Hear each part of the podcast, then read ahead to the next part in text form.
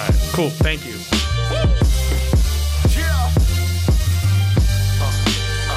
Tears podcast. Jobber Tears podcast. Jobber Tears podcast. Jobber Tears. We got Wilkins, Mr. Black, Janelle from the HR Best Squad. Every single view, no one can take God's vision of the crew. Good afternoon, good evening, Jobber Nation. Welcome to another episode of the Jobber Tears podcast. As always, I'm Janelle from HR here with Sir Wilkins and Mr. Black. Before we do get started, I do want to, on behalf of the Jobber Tears Podcast Network, thank everyone that came out this past Sunday to Legends. It was our first time back at the bar. Wings were flowing, tequila shots were going. But we do want to thank everyone that came out, because once again, we are still living in a pandemic. You know, we still every day take a risk coming outside, but you can't, you know, stop your lives from going. But we do want to thank everyone that has supported us during the pandemic, before the pandemic, day ones, and then all of that jazz. So but we do want to thank everyone for coming out to Legends. It was really good to just see, you know, familiar faces and have everybody come out and, you know, watch some good old wrestling. Hopefully, you know, if the city doesn't decide to, you know, shut down again, hopefully we'll do Hell in a Cell in a few weeks, possibly Full Gear in a few weeks. And, you know, hopefully, I would love to do Survivor Series. Full Gear. I would love to do Survivor Series. This is my favorite Big Four of the year, and then also to maybe celebrate a certain person's birthday. But once again, thank you to everyone that came out. Before we get started, what's one thing this week that you guys have done, watched? So what's going on? I just finished watching Cobra Kai. I'm taking my mask off. I don't know my mask is still on. Hold on, I just realized that. I just finished watching Cobra Kai. Ladies and gentlemen, you need to watch Cobra Kai if you haven't watched it already. Oh my God, why? So people who haven't watched Cobra Kai, who don't know what Cobra Kai is the continuation of Karate Kid, and it takes place about 30 years after Karate Kid. Oh, crack open the energy drink. Crack it open. So anyways, and he burped. So it's a good energy drink. Orange Fusion. Orange Fusion. Does it taste like Kool-Aid? No. There's no sugar in here. I don't drink stuff with sugar. But anyways, Cobra Kai. I want to get a couple of points off. First of all, fuck Robbie and fuck Sam. Cobra Kai never dies. And fuck Mr. Miyagi. Your old ass is dead. Fuck you too. Wait, is he really dead? I don't know. He's not the real life actor, the character I'm talking about. Oh, Mr. Miyagi, not the actual guy who played Mr. Miyagi. Kind of heartless individual. Do you take me? No, for? I just asked. I don't watch it, so I was just asking. Like, wait, did die in the show? They just film it. Did you see both seasons? I've been on like yeah, I know it was ago. So Cobra Kai show was old to me. So Cobra Kai was on YouTube, and then YouTube Premium. So they had like. Streaming on YouTube Premium. Mm-hmm. And then Netflix took it over. Okay. And then now they're going to have season 3 and season 4. But the way season 2 ended, I watched season 2 at 1 a.m. I think it was Sunday, and I'm tight. I'm holding back tears. I'm angry. But once again, ladies and gentlemen, if you haven't seen Cobra Kai and you like action, drama, suspense, a little bit of romance thrown on top, you got to watch Cobra Kai. It's going to keep you at the edge of your seats the entire time. And once again, Cobra Kai never dies. Fuck Robbie. Fuck Sam. Wow. You heard it first. All right, Mr. Black, what's one thing you've watched or seen or done this week to let the viewers know what's going on with you? Did a couple of interviews. Okay. That's it. Who'd you interview? Jay and his girl. Wait, who's Jay? What's Jay? There's a lot of Jay. Jay that used to be with the dreads? Yeah. They cut him off? Okay. Oh, some of my patrons to our fans. Well, there's a lot of Jay. I'm sorry. There is a lot of Jay. First of all, people call me Jay. So I'm saying... Who the hell calls you Jay? Nobody calls you Jay. No, there's some people that... I've never heard anyone call you Jay. Okay. Who calls you Jay? There's some people that call you Jay. I hear Nelly. Yeah.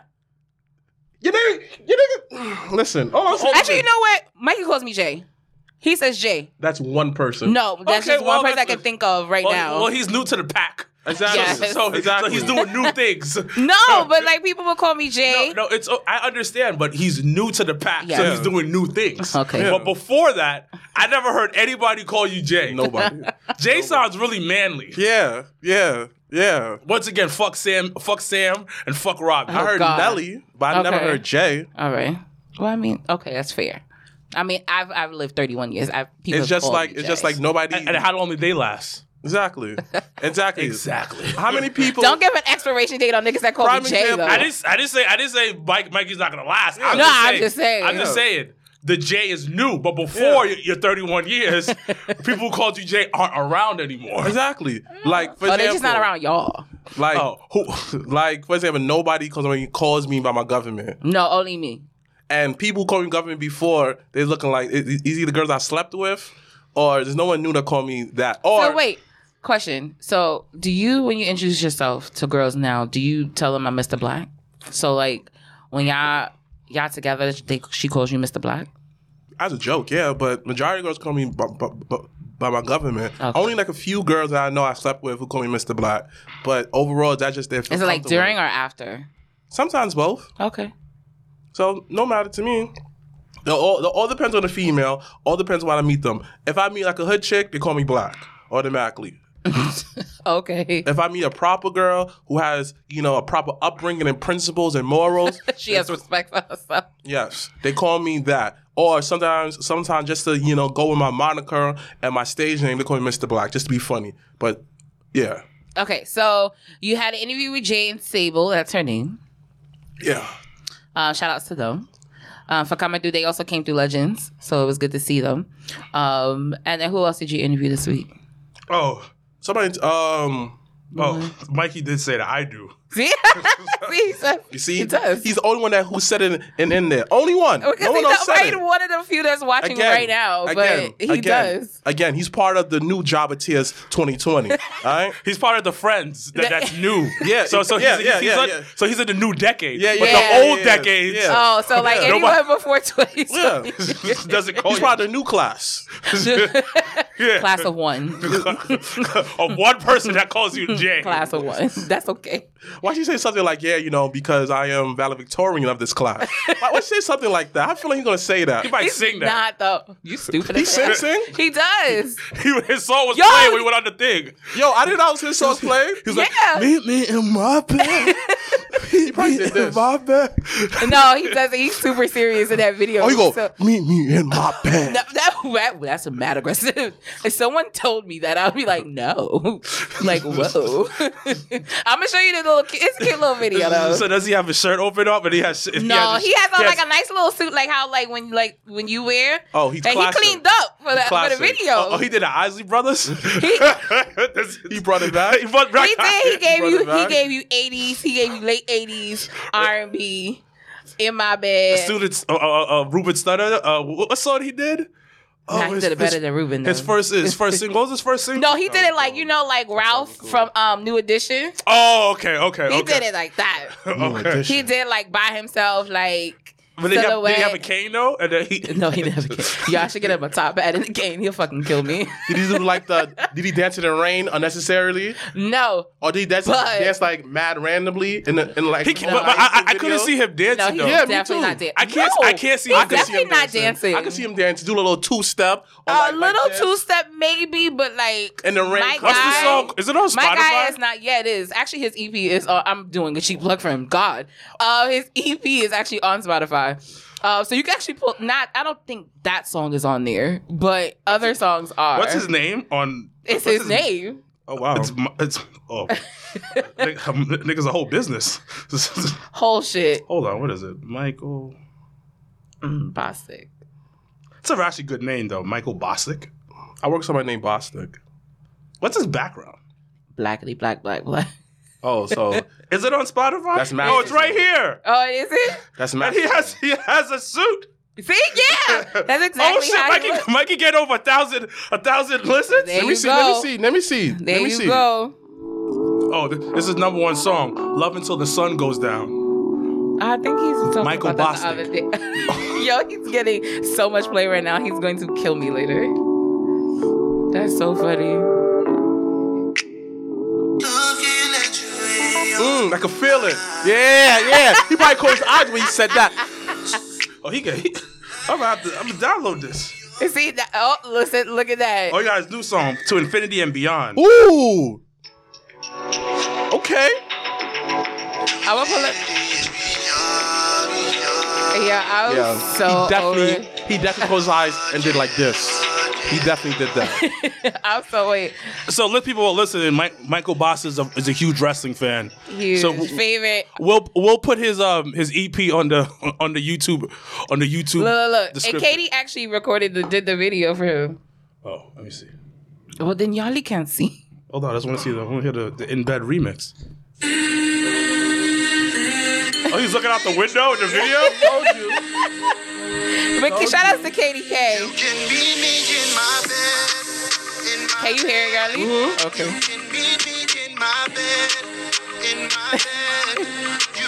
I'm shocked he hasn't talked to you like really, y'all. Who's the girl though? Some rando. I don't know. Who's the girl though? I don't know. Some rando. Because somebody tell me who's the girl. She sings really nicely. No. I just can't leave you alone. Next to my phone. You know that it's on. Oh, he got his beard lined up. Let me tell you, he came in Sunday with that haircut. Good boy. Alright, we'll talk about wrestling now. Okay, yeah, now we're talking about wrestling. We finished talking about Michael Bostic, but make sure to support those who support you. New ring attire. Yo, I really want the baseball jersey. Like, I'm gonna have to talk to bros about how we can get some Jobber Tears. I want the baseball. I kind of want a baseball jersey. I think for springtime, like for WrestleMania. Speaking, your has one. Oh, so let's talk to Dre about this because I really, really want a baseball jersey, especially now that they're talking about putting WrestleMania next year back in Tampa. So did you guys hear about that? So WWE has been in an ongoing battle with the city of Los Angeles over WrestleMania. What would have been 30? Well, now next year it'll be 37. So WrestleMania 37 is originally set for Los Angeles, for Inglewood, at the new SoFi Stadium in Inglewood, in the hood, by the way.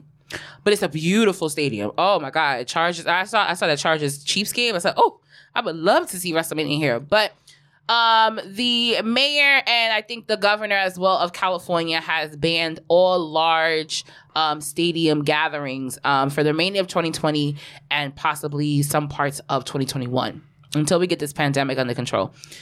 So that kind of puts WWE in between a rock and a hard place because, you know, this year was supposed to be in Tampa, Florida. All systems were go, and then kind of the country shut down and everything became a stall. So they did still do WrestleMania, quote unquote, but it wasn't at Kobe.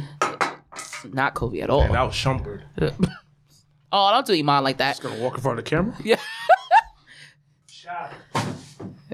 That's a better deal. So this year is supposed to be in Tampa, Florida, at the Raymond James Stadium, where the Tampa Bay Buccaneers play down in Tampa, Florida. But because again the pandemic happened, things didn't go that route. So fast forward to now, we're kind of going into Survivor Series season, but technically, tickets-wise, we're going into WrestleMania season, where typically tickets go on sale in the month of November for WrestleMania. So WWE events and everybody on the WWE side is kind of waiting to, and essentially for LA to cancel WrestleMania because of insurance and money and blase, blase, blase, because if WWE pulls, then they lose out all the money that, you know, they've already probably put in to renting things and doing things down in California. So they're on that ongoing battle, but the governor of Florida clearly gives zero fucks about people in the world and has like opened up Florida. So that gives kind of the green light for WWE to really do WrestleMania in Tampa again next year. So, questions at the table. What are your thoughts on, once again, kind of this redo of WrestleMania in Tampa versus LA? And also the other reason why LA hasn't like canceled yet is because they want WWE to agree to do WrestleMania 38 in LA in 2022. So they're kind of holding them by the balls on this one. But what are your thoughts on, you know, kind of going into WrestleMania season, still kind of like everything's kind of like an imbalance, but, you know, still trying to figure out a way to kind of see wrestling live and in color. So would you rather see Mania in Florida or would you rather see it in L.A.? There's, just like Charlamagne says, you know, weird people come from the Bronx and Florida. I'd rather see you in LA. All right? I don't want to see weird, no. I'd rather see you in LA. It's a bigger city and it's better. But overall, when it comes to this whole, you know, pandemic, I can't say it because we will get banned on YouTube. Honestly, I reached a point where this whole pandemic is, it is what it is. You know, like, Florida, you got money, and it seems like you don't care. Florida is always something fishy going on with the, shout out to voting, with the ballot in like 2001 with Al Gore and George Bush. Oh, George Bush, yeah. There's always something, it's always been something. Yeah. There's always something with Florida. You know, there's always something with Florida. So, listen, I guess at this point, WWE can do whatever they want, and they can do whatever they want. But will the fans show up? Absolutely, I think. No. I definitely would still, until Florida, until like the country shut down, like I still will go. Keyword. A lot of people were still planning on going. But you're not going to pack out 64,000 people. I'll put money on that. They do. Yeah. You're not going to pack about 64,000 people. So the thing is, people, too, you have to think also, there's a little background to it, too, with the Raymond James Stadium. So Super Bowl this year, January 2021, Super Bowl is supposed to be in Tampa. Really? So they're gearing up to host Super Bowl, whatever number it is, Super Bowl in 2021 already in January, that end of January, beginning of February. But and then WrestleMania is supposed to be March of next year. But you think 64,000 people could pack that stadium out? You have to include, like, there's a world around us. You think that all these countries is going to lift up the travel ban to U.S.? So that was the thing, too. So when everything was going to shits, in my mind, I was like, well, even if they ban people coming into the States and just people that's in the States already going, I'm pretty confident people will go. I doubt it. Because, like, I'm explaining exactly why. Because if you talk to a lot of people, they have kids. They're like older people. Why is it so cold in here? Why am I getting blue? Anyways, don't die. You have to take account, just because we're friends that will go and you travel everywhere, you got to take account for other people. Because let's say let's say a family of three, right? A mom and a dad and two kids, right? Matter of fact, three kids. They all WWE fans, right? So the mom might be like, no, we're not going. And the mom, you know what? Mommy said, no, we can't go. We got to watch this. Oh, man, but it's for the safety for the kids. But then you have those, say, I challenge that, because then you have the same people that have been going to Disney World, that's been going to Universal. Right. That's been planning family trips. I understand that, but all of that. WrestleMania brings people from all across the world.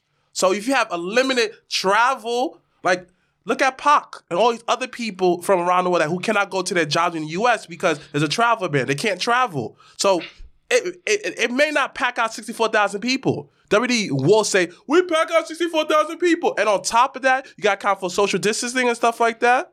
Like, they have to social distance from each other. So you got to explain for that. So would it pack out 64,000 people? No. Unless they lift the travel ban across the world, people could travel, yes. And that would be a factor. If they don't, I doubt it'll pack out 64,000 people. And on top of that, you forget, like, we might get a second wave. It's high time we'll get a second wave, because this is during the time that people start to get sick. Starting from around, like, November on, people get sick around this time. So everybody who may be able to go, those are possibilities that they could get sick. And you don't want to rich people like, yo, listen, your temperature's too high. You can't come in there. There's too much factors that factor in to pack out 64,000 people for make it accomplish, I mean, for it to happen. So you cannot just account just because of you. For example, if you're too sick to travel and your temperature is over 100, they're not going to let you in that stadium. Well, yeah, no, then? But I wouldn't do that, though. No. What if, like, the day you wake up, you can't go to the stadium because your temperature? Well, then I can't go. So you got to look at the factors like this. Stop looking at the sense of, like, me, Janelle. No, I'm not looking at it as Janelle go. I'm looking at it as fans that have been literally at home, hasn't been to shows, hasn't done anything. And the moment niggas will be like, yo, tickets to WrestleMania go on sale, they're going to go for it. Right. But look at how many people that, even right now when bars are open, a lot of people still haven't gone because they worried about that. So, like, right now, we could say all this crap because flu season hasn't started yet. But none of that hasn't started yet. So it's easier to say what we have to say. But who know that the second wave of COVID is something like COVID 2.5 and is stronger. But hold on. So before I know what you're saying, and I know what you're trying to say right now. But you're not looking at other factors, and that's something that she mentioned. First of all, it's in April. That's next year.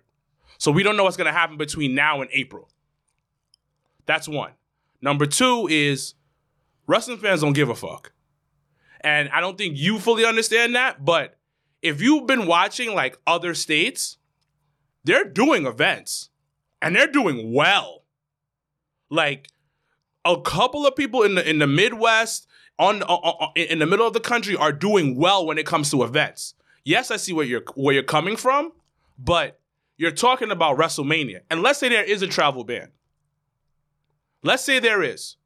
The mere fact that Chris Jericho did a concert and he packed it out and it was around that amount of people, I'm pretty sure WrestleMania is going to do the same thing. And you forget the reports that happened after everything. And hold on. The reports did say only 4 people got COVID out of it. I don't know what is true, what's not. So we don't know the exact story. I know you're talking about people getting sick, but the real question, will they be able to pack it out? Yes. I guarantee they pack it out. Does it mean it's the safest thing in the world? No. We don't know what's going to happen from here until next year. Is there a second wave supposed to come? Supposedly. I don't want a second wave to come because I want to go back to regular living. You can't prevent a second wave.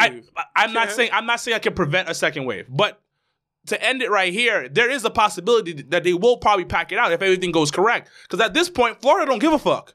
0 fucks. They don't give a damn. And then I'm pretty sure a lot of people from Florida, which is a huge wrestling city, wrestling state, are going to come down. Just the mere fact that, like she said, and this was a great point, people have not been at a live event in so long. People are fiending for that. There's stories about, like, a good example about people fiending to go out was Siami. And if people who are listening don't know what that... Hold on. People who don't know what that is, that's the Steinway. It's an area in Queens called Steinway. And it had all outside dining and all outside seating. And people started thinking it was a mini Miami because it was packed to the brim. That the mayor and the governor of New York had to shut it down. And that was like peak pandemic, right? But I'm just saying if that is happening during peak pandemic, that people were so fiend to go outside, and people were still traveling during the pandemic. I don't know, mad people traveling. So exactly. So you saying that is not possible? It is definitely possible because, to be honest, the reason why the numbers haven't completely dropped is because people don't give a fuck. I mean, all I'm saying is this way, like. It's easy just to predict something that could happen, yeah. But literally, who would have predicted 2020? Who would have predicted that we would have a whole half the stuff that's been going on in this century, in this decade so far, make no sense. Just this year, like yo, I look back at 2019, I'm like, yo, that was lit. Prime example, like our president redefined what a whole politician is, and opened a whole door. And he made Joe Biden look stupid. Honestly, he did. He definitely made people look stupid. And the fact that he's over here bringing all the rules and people are still want to vote for him. How the fact that the company, matter of fact, America is a damn company. Our Social Security company, they basically sell us. That's a whole other story. That's a whole different topic. Yo, the fact that he wanted to sacrifice all of us just for freaking votes. So all I'm saying is this way. Yo, honestly, how things is going right now, yo, could get a lot worse after the whole election. Seriously. It can, but you know, that's just the kind of like, uncertainty I think life right now is. It's like it could go really left or it could go really right. I mean, listen, all I'm saying is this way. I get what everyone's saying though, but they could literally change their mind next month. Oh yeah, they can definitely scrap it and January. Be like, fuck it, we're not gonna do anything. We're not gonna do nothing. We'll do all of this because it gets worse. Because who knows if the second wave could be worse? Who knows that? Who knows we in it right now? Who said it's not gonna get better? Who said we don't know? I think it's thinking positive at this point about the situation. Because I want to go deep. Because at the end of the day, like it helps everybody out. Because it's in a mental state. Like, I mean, mentally, like being like quarantined has been difficult for people. Just mentally, not that uncertainty, losing jobs, going through this, going through that. I haven't been quarantined since while everybody was at home. I had to go to work. No, right, but that's and even I had to go to work in a damn zombie. I feel like a zombie apocalypse. But even that can mess up with your psyche. And I think.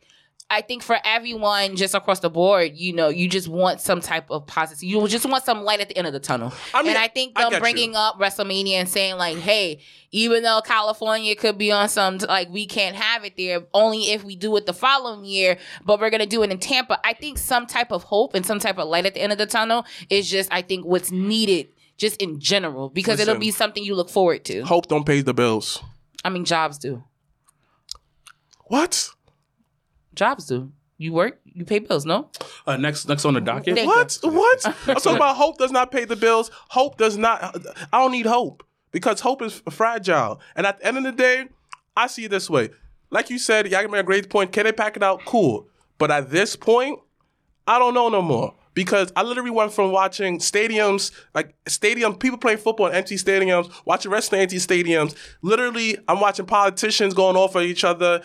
I watch like the government give out free money, but yet Flint don't have clean water to this day. I don't know. That's a whole other case for another situation. Look, 2020. Yes, because Flint doesn't have clean water. We all know that. And that's the same exact money. It's less to fix Flint water than it is to pay everybody $1,000. $200. Yo, speaking literally about less. Flint, you want to not laugh, but you want to know what's crazy? It came up on my CNN. There were 6 men that had been charged with an alleged plot to kidnap the governor of Michigan. I don't blame them. How wild is that? I don't blame them. Because they wakes don't have up and clean be like, water. Yo, let's plot and kidnap the governor. They don't have clean water in Flint. Shout out to Flint. So it's when you said that, I was like, oh shit, I think I read something about Michigan. I don't blame them. I'm not going to say this on air. I appreciate you. All right. Next thing. Congratulations goes to the new signees, the new class at the WWE Performance Center. A lot of familiar faces for us and those that have been watching Evolve for a long time. As everyone knows, WWE had bought out Evolve a few months ago, and they decided to keep some talent, which is really good. So the new class includes Evolve's names such as Brandi Lauren. So, like, if you remember her, she was the female in the hot tub with Damian Priest when he won the NXT North American title. I was looking at her face. I was looking at her titties. Wow. Okay. But if you go back, she also did, was it her and Shotzi? I believe it was her versus Shotzi at Evolve 30. The one that was in Philly, and they put on a match. That's a better example. But that was more recent. That's why I said that first. That was recent. Like, yo, you was with 3 girls in there. But she was one of them. Which one? Well, if you know Brandi Lauren's face, you know which one it is. So you should have led with the Shotzi match. But not everybody might have seen or known, which is why I said that second. There's a method to the madness, I promise. So you have her, you have Kurt Stallion, you have I am super glad Anthony Green got signed. Who's Anthony Green? He's in Evil. Actually, him and Brandi Lauren were together. They were in kind of like a little stable. But he's a wrestler, definitely on the indie scenes, definitely in Evolve. But he had the gimmick of like this, like Saved by the Bell, like type thing, and it was so like I thought it was dope. Like I was just like, and I really thought he was good in the ring too. You also have Leon Ruff. Out of A.R. Fox's school, super proud of him. Yo, super random. Speaking of like recruits, right? This long lines. I was watching TNA the other day, right? I stayed watching TNA classics. Good. You know that Angel Garza was signed in TNA, at one point, and he was in the tag team, and he was over because the safety that WWE rip off his pants, he did in TNA, and then literally a year later, WWE picked him up. Yeah, I didn't even know that. Yeah. Dang, TNA, or even TNA missed the ball. A lot of people. Because what you call it, Garza, and it goes back to the conversation we had, if not last week, the week before, when we were talking about like families and wrestling. Garza's dad was in WCW. Like I watched an old Nitro a few weeks ago. Oh, I forgot his name, but the last name was Garza, and I was like, was he one of the luchadors? He definitely had on a mask. But I can't remember he was in a tag match. I don't remember who, but I remember when he came out. I know Mask better. I don't know the Mask. That was weeks ago. But I looked at Tiger Mask? You see what I did there, y'all? No, he's not Tiger Mask. You see what I did there? You see I relate two things to the other? Lord, Tiger Mask? Lord have mercy. But his dad used to wrestle for WCW back in the day. So I thought that was pretty cool. But it goes back to like wrestling and families and blah, blah, blah. But yeah, we had Leon Ruff, Joe Gacy. I love Joe Gacy. Proud. Love Joe Gacy. Super proud of him getting signed. Acting like that. I know who that is. You do. He's been on a couple of BCW shows. Yeah. He's done Battle Club Pro shows. He did. Was it the Monster match? BCW did. He was on there too. Okay. I remember him. Yeah. And Josh Briggs. Don't know him. I think I know him, but I don't know him. Also, indie referee Jake Clemens and NCAA All-American. Man, you better get real benefits. Wrestler Jacob Casper was in the class as well. They get hooked up when they get signed to NXT. Like they pay for everything. Like you get paid to go work out. Yeah. Like if it's a 2-year gig, 1-year gig, whatever, you get your suit. They get you a suit. Like they give a stipend for food and all that. Bro, you living honestly, this is how I be telling people, like, yo, some people don't make it out of there and they end up doing other things and then it helped them out because NXT is college. Yeah, NXT is basically college. And some people end up, being super, super senior, like Dawkins. I didn't know this. Senior. Oh, he's like from one of the beginning. Dawkins been there. And Longer than most of them. This is why I get upset when people say he's trash. Nah. Because Dawkins been there since Big E. He was there since, I think, when Big E was champion. What? Okay, so I guess we'll talk about it real quick. Dawkins is not trash at all. Dawkins is not trash at all. He's great in the ring. He got better. He gets better over time. But you also got to understand is how wrestling sometimes works is that it takes time. It takes a lot of time, and a lot of wrestling fans don't understand that. They don't. Especially you've been here since Big E, and there's wrestling fans don't understand that mental psyche that wrestlers go through, because imagine him starting with Big E and still not wrestling on the main roster. You got to be a strong person mentally to continue pushing. I mean, that's an entertainment in general. But black people don't know that. Because that's one of the things that people don't understand is that wrestling is also the entertainment business. Regardless of what company you work for or what independent promotion you work for, it's still the entertainment business. And when you see somebody doing better, which you got to be strong mentally.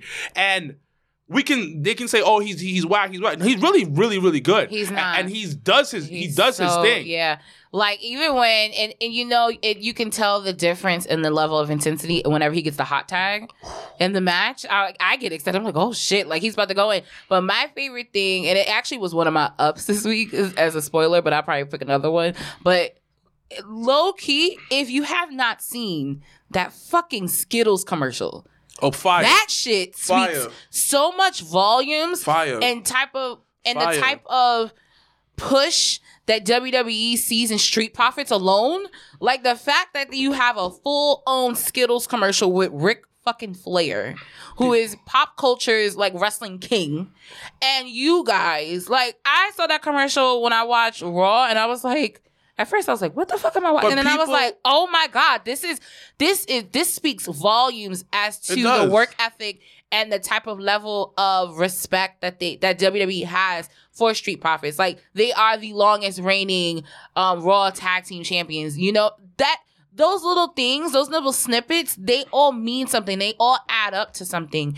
But I just think them having the commercial with Rick, I said, oh, big. Shit, that... That's huge for me. By the way, Garza's father's name is Hector Garza. Yeah, I couldn't remember the name. Spanish. He didn't have a mask. I couldn't remember the name. The one thing that I learned on Nitro. The one thing that I'm noticing that I'm learning is, I go back and watch mad old school wrestlers. Shout out to the YouTubers. Wrestling GIF, Wrestling Premiere. Shout out to all of y'all.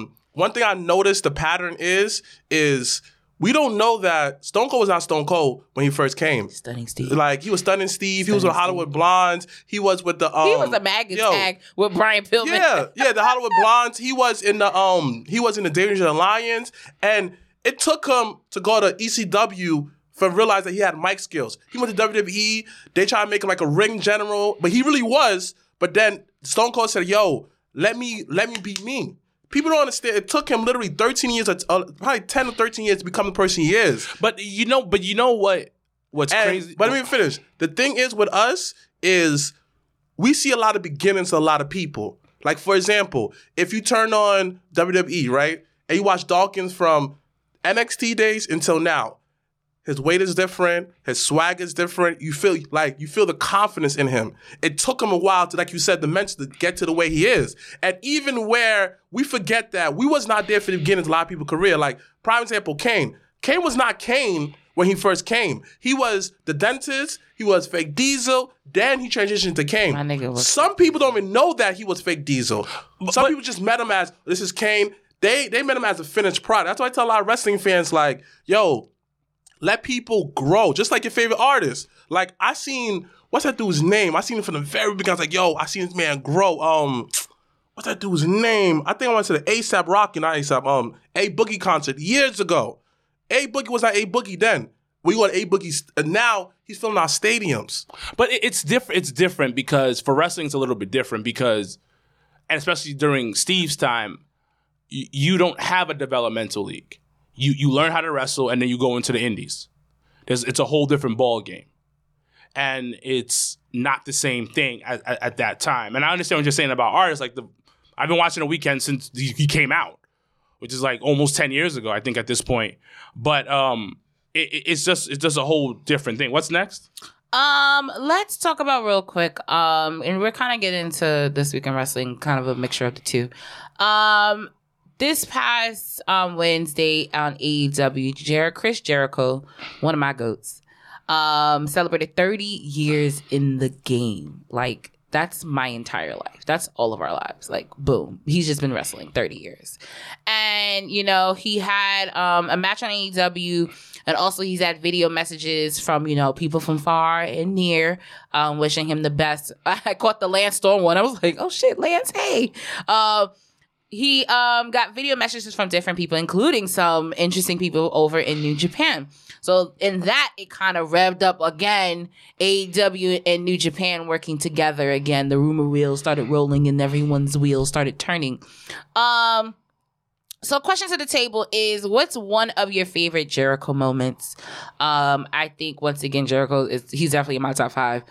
So what's one of your favorite Jericho moments or favorite Jerichos? Because he's definitely been, he's one of the few that's been able to reinvent himself and still be Chris Jericho in the same breath. I say my favorite Jericho moment, WrestleMania 19.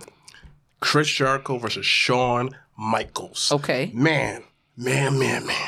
This is how you tell stories. Man, like, the whole buildup was great. Like, I want to be just like you, Y2J, all of that. The match was great, even though that it was one with, like, a roll-up. But that's how you do the roll-up properly. You know, it wasn't done too much throughout the whole night.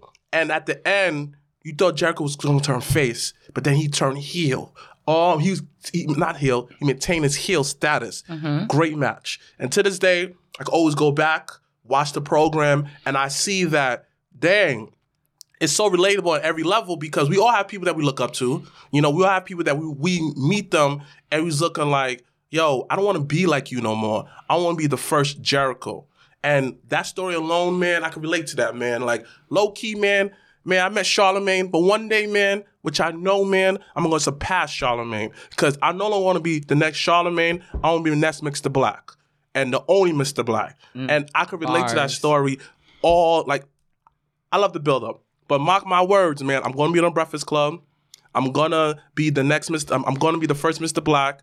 And at the end of the day, to me, that was the best Jericho, you know, from the pants. Oh, man. And my second favorite Jericho is when he came back. And he wasn't talking. You know, everybody was upset. Why you not talking, Jericho? Then he slowed down his speech, changed his attire, started wearing suits. So happily, everybody was copying his style. And now everybody, and he did the old school heel way. Don't sell my merch. I don't need no merch. I'm doing my way. He became undisputed tag team champion with Big Show. That run was amazing because that to me, when I first witnessed the evolution of, yo, you could literally be the same character, but tell your character in a different way. Mm-hmm. And I became a Jericho. Like, it took my fandom for him to the next level. If I meet Jericho, man, I might pass out. That's what the goal was. That's the only white man that I might pass out for. Shit. Fucking Corona fucked that up for me.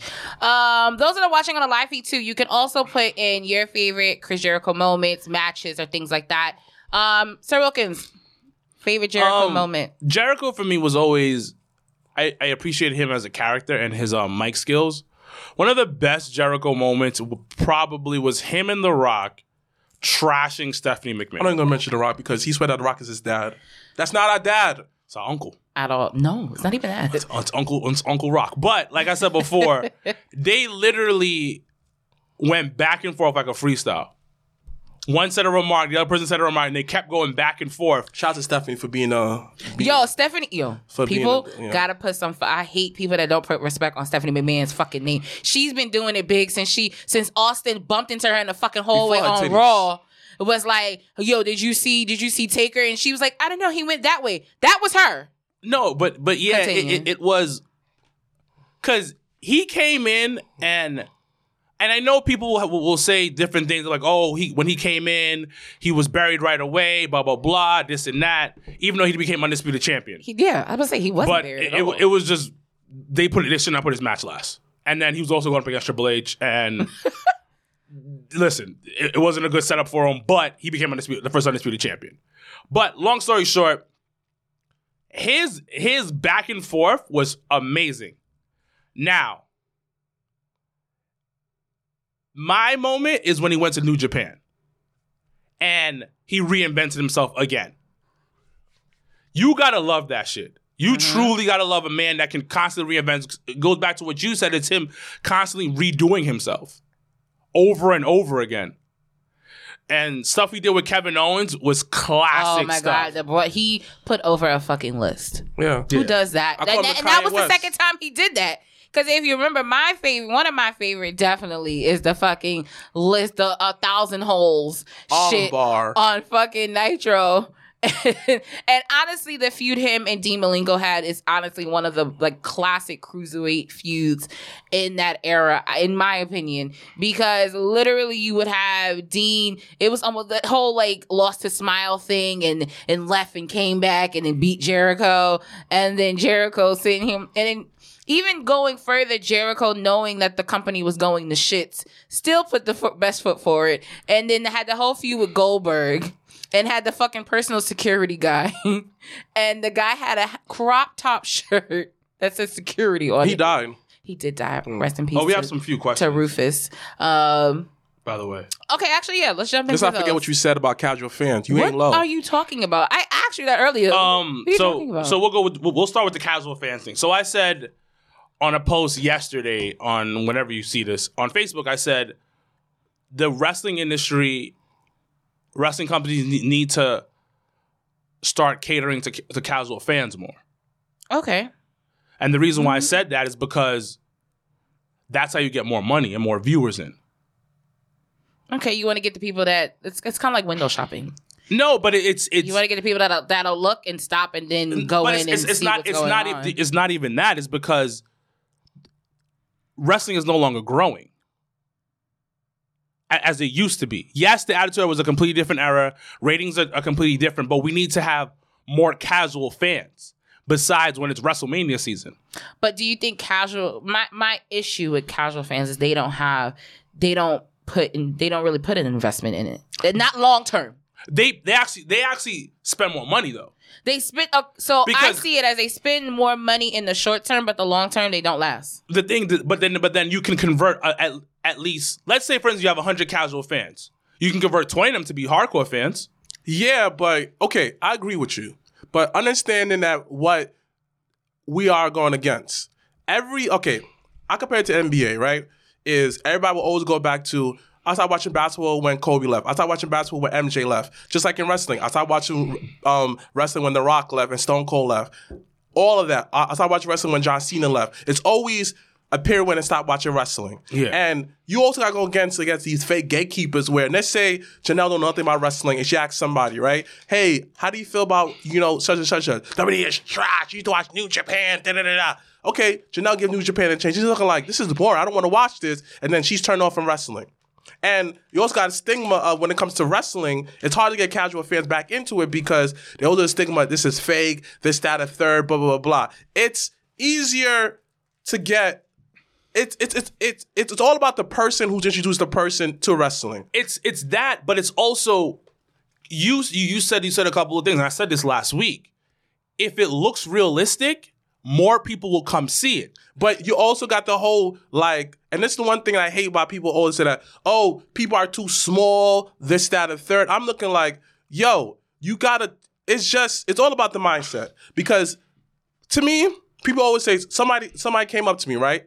He said, yo, I checked out AEW, they're kind of too small, blah, blah, blah. And I told him, like, yeah, but it's also a different way to present the same product, but different way. He said, I never looked at it that way. I said, yeah. And he said that I saw Jericho, who's just Kenny Omega dude. He looks pretty high. I was like, yeah, he's cool. He said, yo, I'm going to check him out. But you said a key word. Kenny Omega. How does Kenny look? Kenny looks fit. Kenny's only about my height. Yeah, the one thing you're talking about when people say a guy looks small, they're not talking about size. It's just a guy doesn't look like he can beat somebody up. Because if you look at MMA, mixed martial arts, oh, the small niggas get Izzy, for instance, Izzy, one of the top guys in MMA right now, small dude, ripped. He looked like he could fuck somebody up. But let me ask you a question though. A lot of people always said that just because he's small, like look. But I'm not talking about size. Let me finish. That's why I said I didn't get my point across. Let me shoot my shot first. Dang, let me say it. I'm saying this way is, yo, a lot of people, it's easier. Like, it's hard to get casual fans back in there because they may watch for like a month or two. They spend a little bit of money. Not all of them will spend it because they don't feel as invested. And some people that, let's say you watch somebody who's a hardcore fan and they try to explain a storyline. And they might say, they might bash the product all the time on the internet. It's hard for a casual fan to get back into that if all these hardcore fans just always bashing the product. You're talking about hardcore fans because hardcore fans, most hardcore fans don't hang out with casual fans. What I'm trying to say is... But it's like you talk, just like in any form of media. Power Rangers, for example, right? Some people will only go back to watching Power Rangers. I'm not talking about those people. You're not understanding what I'm trying to say. Go ahead. What I'm trying to say is that casual fans are going to come back to a product that looks realistic. It's not about how big the guy is. Half the guys on AEW look like they've never been to a gym. Okay. They look out of shape. And they can't beat anybody. One of the things that everybody do, that everybody says, and a lot of wrestlers say, is that you have to look like a fighter. Okay. And there's an exception to the rule, like Kevin Owens. When MVP did his documentary, he looked at the dude. He was like, "Yo, bro, do you look like a fighter?" Kevin Owens can get over because of charisma. Half the time, a lot of stuff in wrestling and hardcore wrestling fans complain about it doesn't look realistic. Okay. Because the reason why the Attitude Era was so over, people talk about a lot of the guys look like wrestlers. I remember, I'll tell you a particular story. I was at Highland Park. I walked into Highland Park, and this is before we started doing the viewing parties.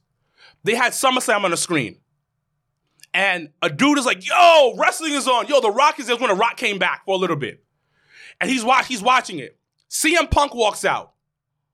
And the dude was like, what the fuck? Who is that guy? And CM Punk is skinny fat with tattoos. I'm not saying he can't beat nobody up, but if you look at it from a visual standpoint, he doesn't look any type of in shape. And the guy was like, yo, what the fuck is this? That is the problem. The visual representation, I talked about it last week. You have to think of stories that make sense and that are realistic. That's how you bring casual fans in. Because a lot of stuff that we say, we understand the whole mental part of it, the whole psychology, because we go deeper into it. A casual fan is on the eye point of view. When you saw Rock and Stone Cold go head to head, you're like, oh my God.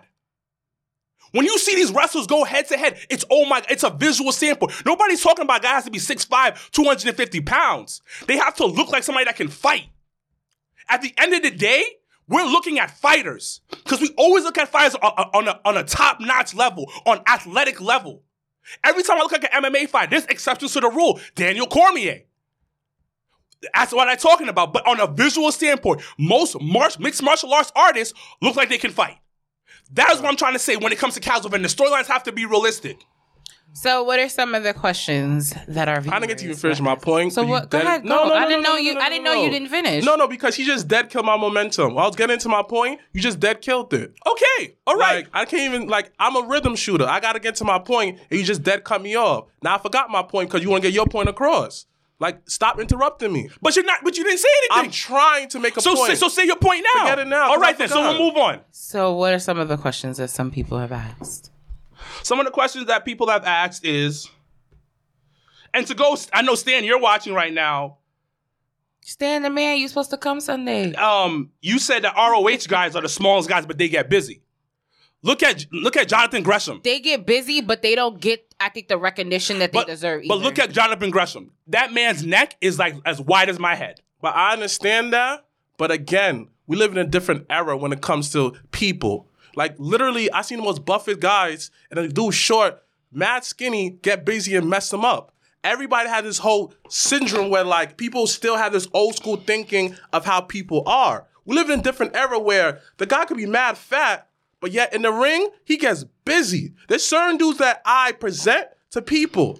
They look like he has no charisma. And I show him the match, like, yo, this dude is nice. Darius Carter. You think everybody just looking at him think that he gets busy in the ring? No. But yet, when he see his work, people say, yo, he gets busy. Stop looking at the whole situation. Like, you look at the fact that, yo, guys like me before I was fat, you can relate to it because you always was in shape. So you have this stigma where, like, yo, I kind of lean on the guys who's in shape, who look more realistic. I see it as, yo, I root for the underdog like CM Punk because he's the type of dude where, like, against all odds, he made it to the top. Dudes like Kevin Owens. Reason why Kevin Owens cannot lose that gut, because it's genetics. But yet, like you said, his charisma carried him over. Kimbo Slice, the buffest. Kimbo, you can't use Kimbo Slice.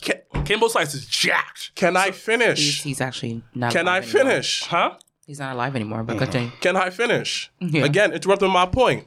Kimbo Slice, he was messing up dudes and bump fighting, all of that, jacked as hell. Who knocked him out? A fat dude. Everybody's like, oh shoot, this, that, and third. You like everybody will look at it. It's so traditional to, like, we got taught from the media where, like, a big guy puts a tradition, he win. I can even go back to the Bible days. Yo, my son, Goliath, yo, tall, everything. David was, like, probably, like, 5'6", 5'10". He used his wits and his brains and knock him out. Like, we all focus on telling a story one way, but then not realizing that there's many different ways to tell a story. Now go back to the conversation of casual fans. Yo, casual fans go in and out the product. But it only keeps, like, sometimes casual fans will watch for a couple of years, spend a couple of dollars, and they're out and never watch the product again. And that's across all media. Like, for example, some casual fans will not listen to the new D-Block stuff because they're so stuck in the past. So when D-Block has a reunion show and sing all their old classics, people rush in, buy it, and then they never go back to see the new D-Block albums. Or even G-Unit. Everybody loved 50 in the club, but yet nobody hears his new stuff because they so stuck in the whole nostalgia. Nostalgia is one hell of a drug. People always go back to nostalgia because it makes them bring back to the point, to the time where times was different, times probably been easier, and it always brings them back. To get new fans in, yo, honestly, you just got to do what's best for you, and maybe need to start telling the story a little bit differently all across the wrestling. ROH, reason why at one point I watched ROH, I never say anything because I like the fact that, dang, man, I can relate to this guy. I love ROH. Like, whoever knows how to watch that tournament, please tell me. Please message me personally. I can relate to that. You know, like, one of my favorite matches at ROH is CM Punk versus Samoa Joe. Two unlikely guys. When you see them in the street, you walk right past them and say, yo, they ain't about nothing, but they got busy in the ring. Like, so that. Can I say something? I mean, can I say something? I mean, yes, before we go, because you talk the most, go ahead. Because you raised a couple of points. So we're gonna take your points that you just said. You said casual fans just come in and out. But the thing about a casual fan, you can convert a casual fan. From that 100 casual fans that you have, that 20% could be converted to a hardcore fan. That is one. Number two, what you just said is certain guys don't look a certain type of way. Samoa Joe, you just mentioned Samoa Joe, right? He looks frightening. Samoa Joe is a big dude, but is still in solid shape. Yes, to you. No. But to someone else who looks at Samoa Joe, they said that he can't get busy. Hold on, no. Because most people that see Samoa Joe, they see Friday. Because you know what? He's big, and he presents himself in a way as a fighter. That's what I'm talking about. If you're going to present a product, you got to present people as a fighters. So when Kevin Owens comes out, yes, Kevin Owens is the exception. But most big dudes, you're either big and you're tall. Viscera. Vader. Nah, but they hold on. And Bam Bam Bigelow, they definitely are an exception to that rule. Yeah, but the thing about it, they are big and tall, so you're frightened by that. So when you say that, but when you look at a guy like CM Punk, he's an exception because his mic skills is God tier level. So that's why he was an exception. So he had to sell you a little bit more. Daniel Bryan. Hold on. They had terrible mic skills at one point. But the thing about Daniel Bryan looks in shape. Daniel Bryan looks like he could do something. I'm not talking about you got to be looking like Scott Steiner. You have to look like you can do something. And the thing about it, it's not about being ripped and you're taking it the wrong way. It's about being like you can fight and you can hit. At the end of the day, when you talked about Kimbo Slice, you talked about all these other things, you are right about those. But those aren't predetermined sports. Those are more on the entertainment side. The entertainment side is... UFC is predetermined? I said they're not predetermined sports. You said predetermined sports. I said they're not predetermined sports.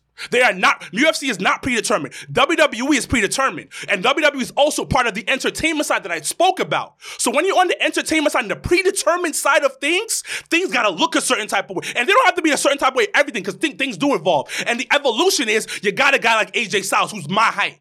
You got a guy like Cedric Alexander who is my height. You got a guy like Daniel Bryan who's also my height. But the difference between these guys, they are smaller guys. Yes, they are. But they look like they can do something.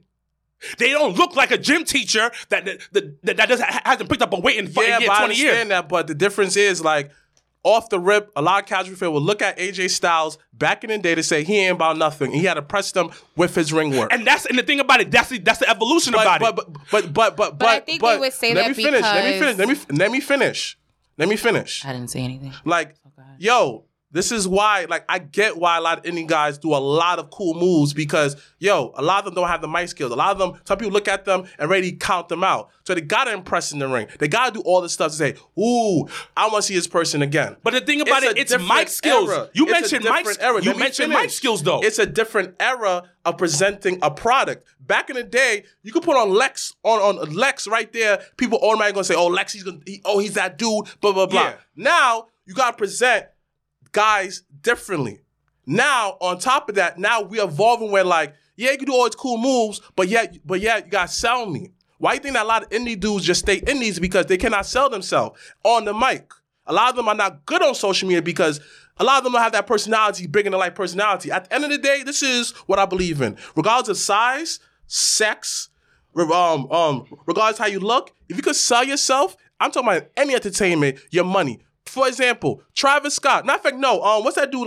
Little Uzi Vert. The reason why a lot of people like him because he appealed to a certain audience. His look appealed, but yet he comes up bigger than life with his cars, the way he talk, his music. He draws you in. You never expect that.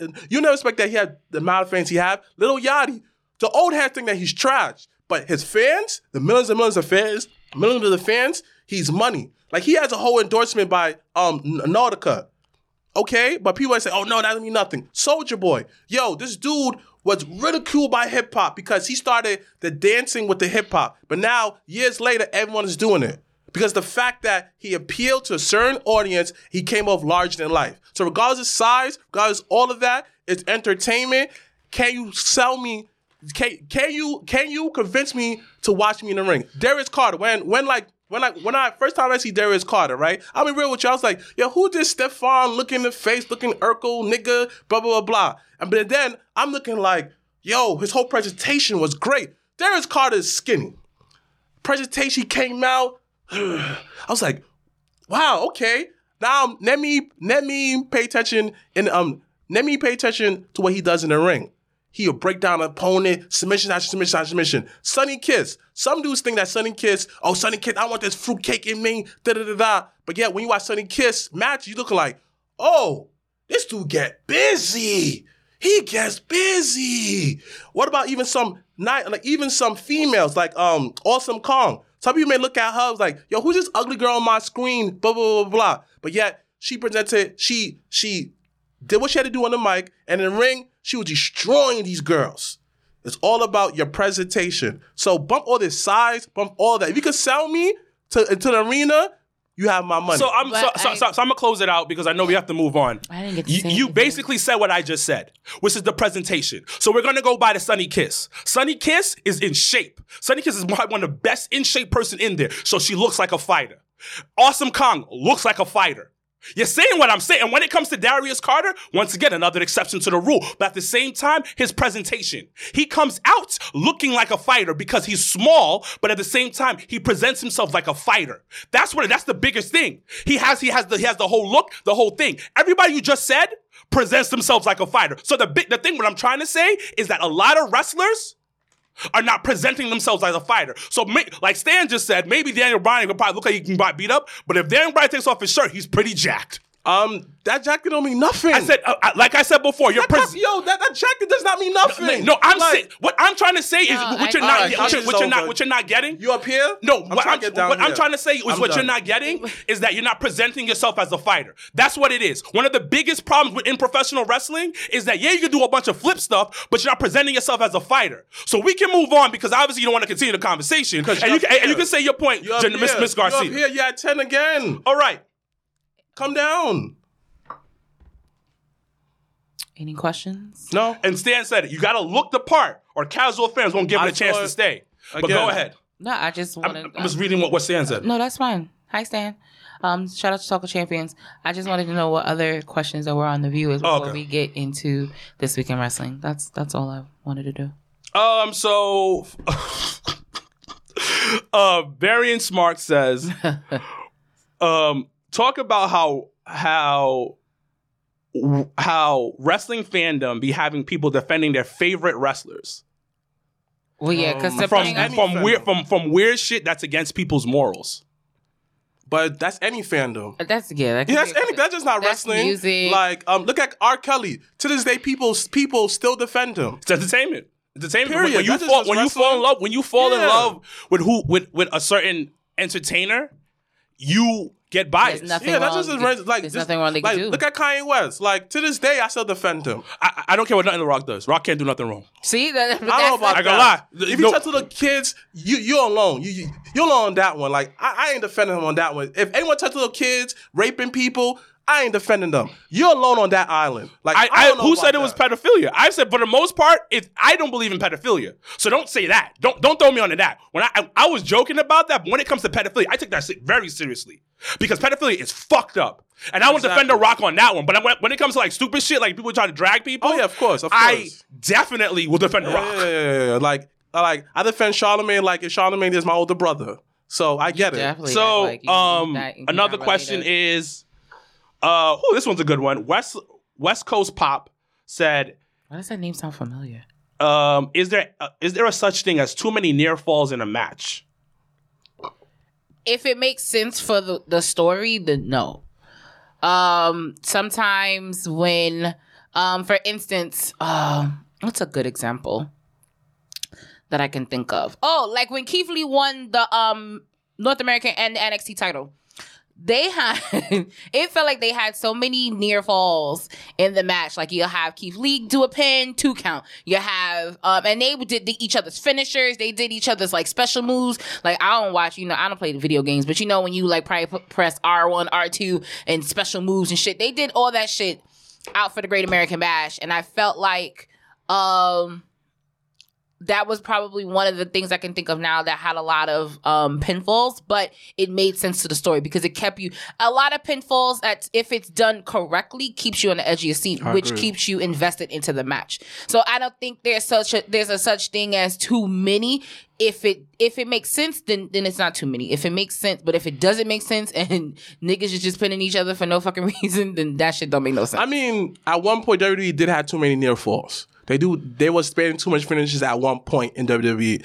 I gotta say that. But back in the day, like you saved those for big matches. How many times did The Rock and Stone Cold spam each other finishes throughout the match? How many times Triple H did that to Catch a Jack? Like it's done in history so much for the Taker and Kane when they first. Before I tell you one of my favorite matches. Shawn Michaels and his matches spamming finishes. So.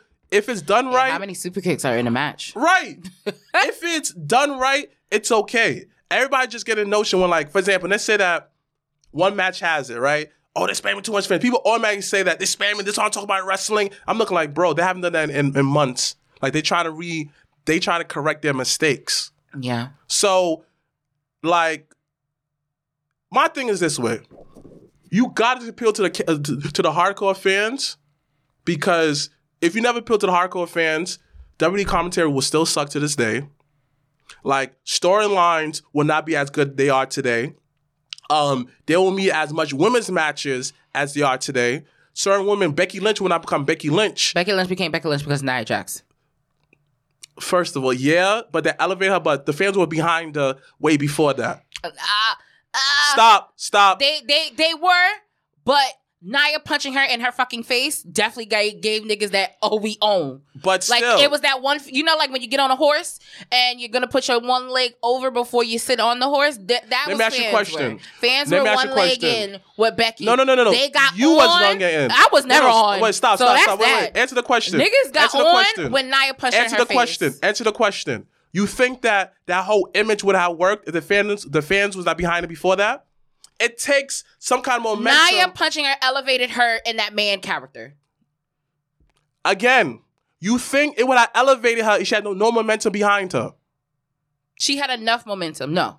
I said, but I agreed with you. When people agree with you, you don't listen. I agree with you. I said she had the momentum. I said people already had one foot in on Becky Lynch before Nia punched her face. I don't know about you, but the fact that the pop that she got against Charlotte, that was not one fan in, one fan out. That was the point when SummerSlam happened and she punched Charlotte in the face and basically said, fuck you, I'm on my own. That's when the 1 foot went in. That's when everybody was like, oh shit. Nah. Nia punching in her face, niggas went all in. I've been a fan of Becky Lynch forever. That's you. Let me finish. Again, you think that would have worked with her and Charlotte if this fans was not behind her before that? It takes some kind of momentum to get from point A to point B to point C. If no fans was banging with her before Charlotte, because Charlotte was presented as the face in that. If no fans were behind it, they would not be cheering for her. Because throughout the feud, they was cheering for her because, like, yo, you're right, you deserve this. Again, it takes some kind of momentum. When she became SmackDown champion, the whole arena erupted because they was behind her.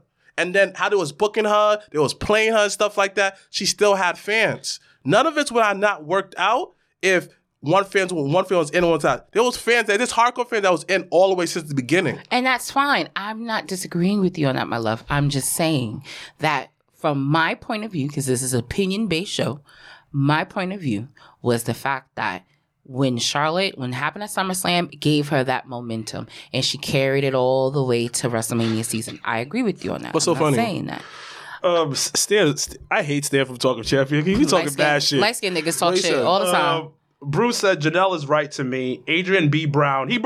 Shout out to Adrian B. Brown. I've never seen you put on this, but thank you for jumping on.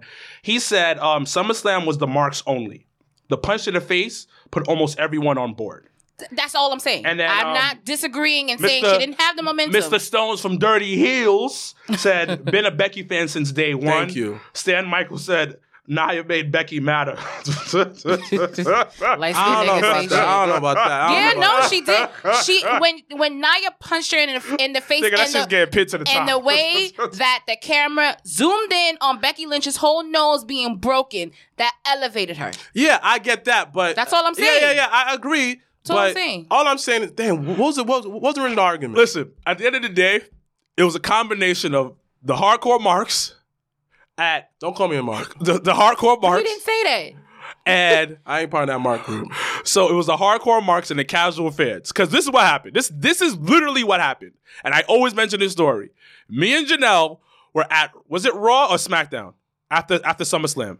SmackDown. She was on SmackDown. SmackDown. And that was the one. It was SmackDown. But we went to both. But so Becky comes out, and literally she's supposed to cut a heel promo, and the entire arena is cheering for her. So that's when like hardcore fans are put in. Now, casual fans come in. When Nia punches her in the face. Because at this point, that shirt went that whoever was the camera guy or whoever's working in the truck. I was going to say, whoever production-wise the WWE. Because they instantly zoomed in on her. You got the shirt. You have it. I got the one where she's in jail. No, you have... Yeah, he has the one she's in jail. Okay, someone has that. I got to make that shirt. So, and then... I've seen it on someone. You see the face, because that camera, because WWE production is fire. And then instantly casual fans, because around this time, this is Survivor Series, right? Yeah. Casual fans usually come around this time where they watch Survivor Series, Royal Rumble. So then that shit is going viral. That picture is going viral. And a casual wrestling fan who still keeps up here and there is like, oh, shit. So I think it was the even medium of both. It was a fucking hurricane. That threw her to like the moon. It was the creation of a hurricane. But the good thing about Becky Lynch is she has so much good body of work. But that goes back to it added the seasoning, you like to say, the sazon. It added the sazon to the whole storyline. Like, because of her. Mixtape Becky was fire. Mixtape Becky was fire. You know, I'm the first ever SmackDown Women Champion. Oh, that was a fire mixtape. That was a fire mixtape. I forgot at WrestleMania, another fire mixtape. But you know what? You gotta admit the punching in the nose was the hottest. I mean, you know, that was her old country road right there. Like, I want her. Nah, that was no. She had one single out. Okay, if we're gonna talk music. That's like her first mixtape was like, I'm the first ever women's champion on SmackDown. Her second mixtape was Y'all Forgot Me at WrestleMania. Remind me. No, that wasn't a mixtape, though. Because the thing about it, I wouldn't say that's a mixtape. I say she got signed at that point. Becky Lynch, like, getting punched in the face. You know what? Was, yeah. I got bras in Atlanta. What's the nigga name? Designer. Yeah, that was her designer song.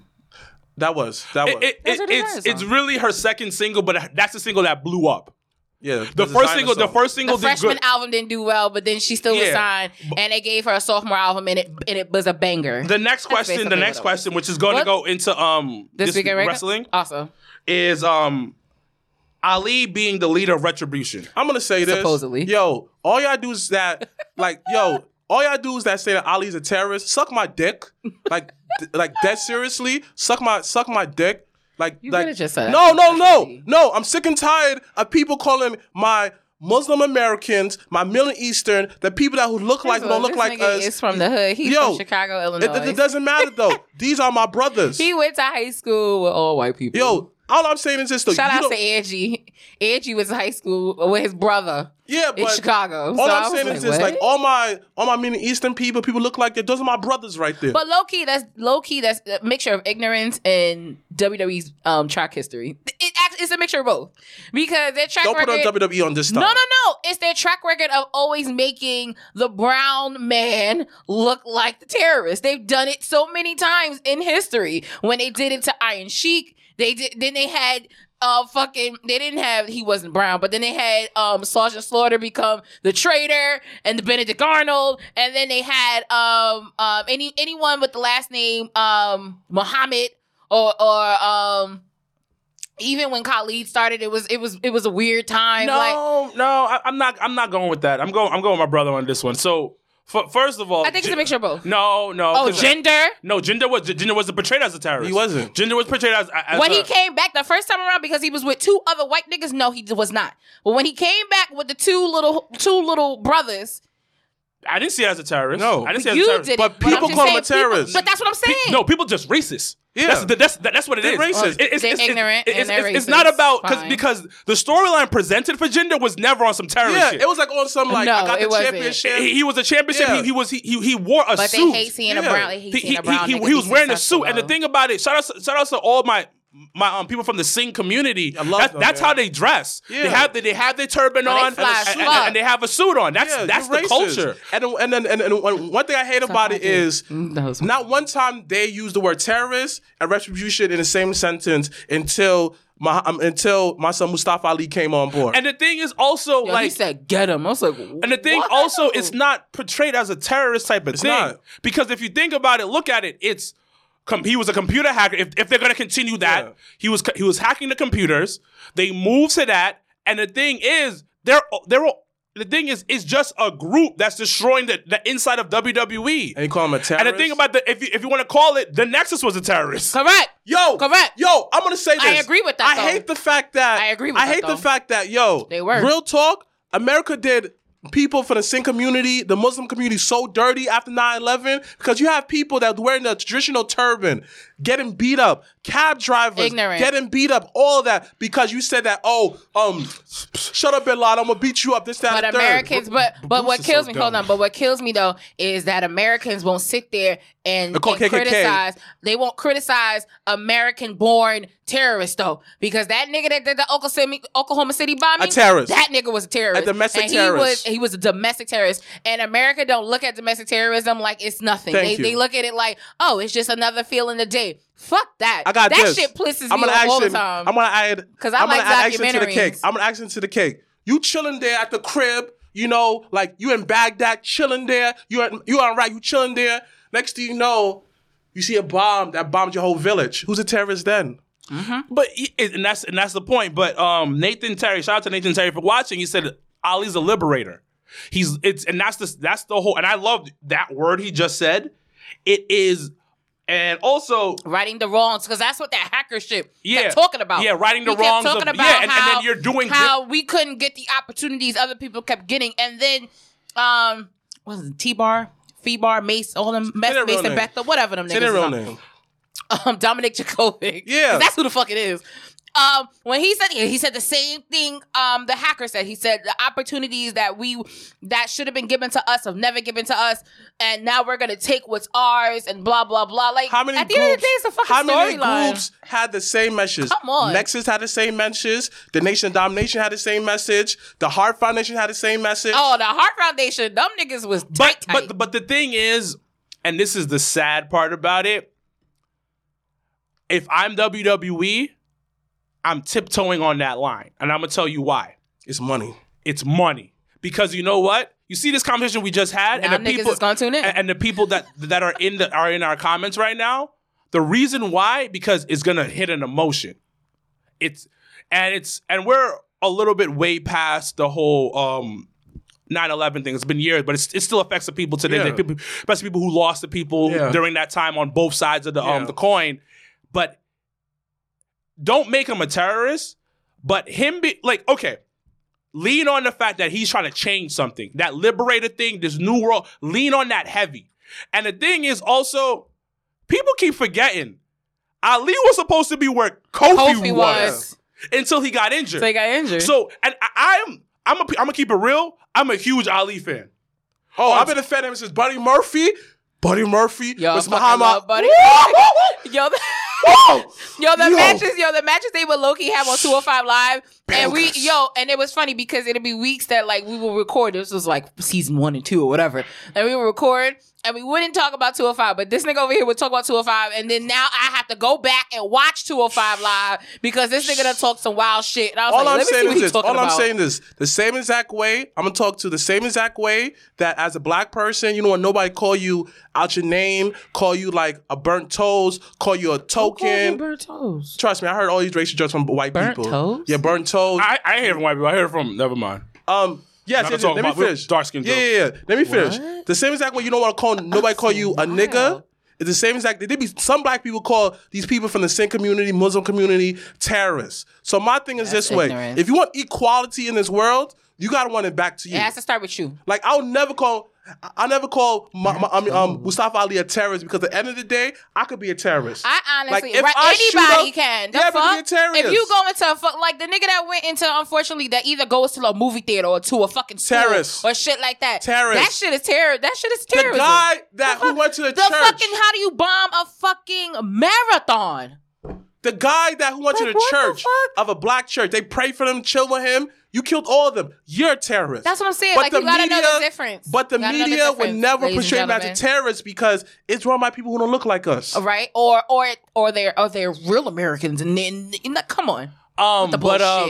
Somebody mentioned about Brody Lee. Thoughts on Brody Lee losing his title? Let's talk about it because I'm pissed. AEW? Of course. I am pissed. Now, it was a good match, though. It was a good match. It was a really good match. Yo, I don't care for I don't care for Cody always fucking bleeding. Hold on. Before you guys go deep into this, I fucks with Cody, man. He puts on some good matches, bro. Like you can't deny it. No, I'm not gonna deny that. He really is good. But go. Cody is his father's son, 110%. He is Dusty's son to the fucking max. Fullest. And I can appreciate that because that's a mixture of old school and new school. Cody does that very well. However, if you are sitting in that AEW bubble and not think that Cody did not pull and did not pull the car, did not hold the same weight. Whoa! Let's finish this. That's racist, regardless of what it is, though. Nigga, you call a black person nigga from that's still the sort of same way. There's both racist terms. Well, you're placing that negative connotation on someone, so that's the same. Yeah. Okay. Back to Cody and Brody Lee. So that was a good match. My issue, very good match. Once again. But before we go in there, my man Will Hobbs. Oh, the beefy match. How do you want me to go into Cody and then you talk about Will Hobbs, that beefy match? The beefy boy match? Yo, it literally was beef versus beef. And then more beef. And then more beef. Black beef versus white beef. It was white beef versus beef. It was really the beefy man match. And yo, listen. Just like, first of all, just don't, if you're going to talk about beefy matches, you're going to talk about Braun Strowman versus Keith Lee. That was a whack beefy match. It was a whack beefy match. Because it ended in a count out. But hold on. But them niggas went in, though. And then, y'all know I love me some Jamie Noble. So you know when Jamie Noble come out, it's serious time.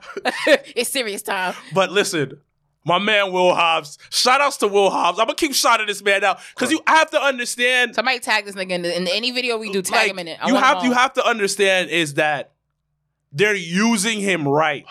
Gosh. But then they don't use the nigga that they put a whole title on right. But I don't care about him. It's a good story. I don't care. But the thing about it now, Taz is trying to make Will Hobbs join. Mm-hmm. Mm-hmm. You got Ricky Starks with his shirt on out. Y'all know. Rick Ricardo. Y'all know I fucks with. Yo, y'all know I fucks with Ricky Starks. Yeah, his shoes. Yo. I fucks with Ricky Starks. Yo, hold on. That's a superstar. I'm doing wrestling. I kid you not. Fashion awards with Miss Hearts. Ricky Starks is a fly dude. Oh, yeah. He's like top 5 for me. No, he's top 10 for me. I got a couple of dudes in front of it. I'll put the list together. We can put a list together. Oh, but Lord. Hold on. The shoes, bro. No, and no socks. Perfect combination with the ankles, out, with the ankles out. He put lotion on. Summertime, Sir Wilkins. That's what you do. Oh man. But going back to the dog collar match, it was good. It was a good match. Once again, my issue is you build up, and I've said for everybody knows, you know, I have my grips about AEW, and this is how I know. The word. That's how I know 2020 is a wild world because literally, shout out to Quintus Brown, day one, a Jobber Tears podcast. Shout out to Quintus. Definitely my arch nemesis in the wrestling world. But for both of us to agree, something is going on. Something is going completely wrong that AEW is doing. For me and Quintus Brown to agree on one thing, because we never agree on anything. And the fact of the matter is that you build up AEW, you build up Dark Order to be in this stable of where, you know, they win, they don't lose, they build up, they got numbers, strength in numbers. You build up this montage of a group that I actually enjoy. Every week we talk about AEW, I always say Dark Order is my favorite thing on AEW, still to this day. Until you have a match where you have the leader and you build him up and you gave him the title, he beat Cody. Cody comes back a week ago. Black hair, and it's something me and Zook talked about last night. That's his natural hair color. No, but he came back black. So what me and Zuka spoke about, shout out to Zuka King. Zuka King. He called me last night, and he was like, yo, the one thing that I did not like, and I thought of, when he said it, I said, yo, facts, is when Cody was blonde, he was the good guy. He was the company guy. He was the guy that everybody turned to. He was the guy that, you know, he was the good guy. Him going back to black, and nothing changed. Why the fuck did you do that? Like, if you're gonna change the look, story, everything, chill, mama. Everything should follow through. Chill, mama. But my issue was putting the fucking title back on him for what reason? And if you want it, and I get it, you know, let's sit and wait. You know, he's fighting Orange Cassidy next week on AEW for their 1 year anniversary show and all this jazz. But you build up Brody Lee to being this top heel in the business, in the company. Top heel in the company. and he loses the title to Cody. Now, what does that do to Brody Lee? It does. It like at the end of the day, it literally erased. To me, it erased everything that the Dark Order was built. The foundation of the Dark Order was built. But y'all don't say nothing when WWE does it. Like they did it to Kane. Kane beat Stone Cold in the first blood match. The next day, he lost the title. But I mean, they did it. They did the same thing to your boy Zack Ryder. So they in wrestling, they do it a lot of times. It's all about the destination. Do I think Cody, as far as bigger plan, he lured all his fan in, being the baby face? I'm a Cancer. Me and him had the same birthday. Me, him, and Tyson. Dang. That makes so much more sense, huh? It does. No wonder my person I go is now, but that's a whole other situation. Up and down. Like, Cody's a Cancer. I understand him. He gonna lure everyone in and turn heel. But see, that's the point of luring people in. And listen. I understand that. But at the end of the day, look, Brody Lee still looks good in my eyes. It's storytelling. It's just one match, one loss.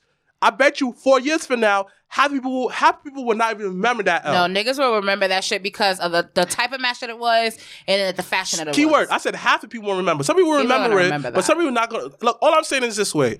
So wait, my question to you then next week on AEW Dark and those that are watching, who's the face and who's the heel? Because this is the same issue because they fought before. They did the same match. They're not fighting next week. No, they are. Orange Cassidy versus Cody for the TNT title. They had that match before, and it was the same conversation we had that episode where I was like, "Who's face and who's heel?" And we both were like, "I'm gonna say this. Know. Mock my words." So I gave you the same question: Who's gonna be face and who's Cody, gonna be heel? I'm gonna explain to you why. What's the best way to get heel heat? Janelle? What's the best way? That's the cheapest, easy way to get heel heat in wrestling. You go against the favorite guy and you beat the crap out of him.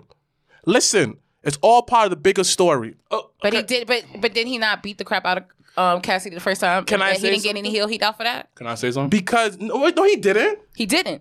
But it was a different kind of Cody. You don't know what Cody gonna do next week. How you know if Cody comes out and then he just do some like real heel tactics? He gotta get the fans on his side. So when the heel turn comes, it's even bigger.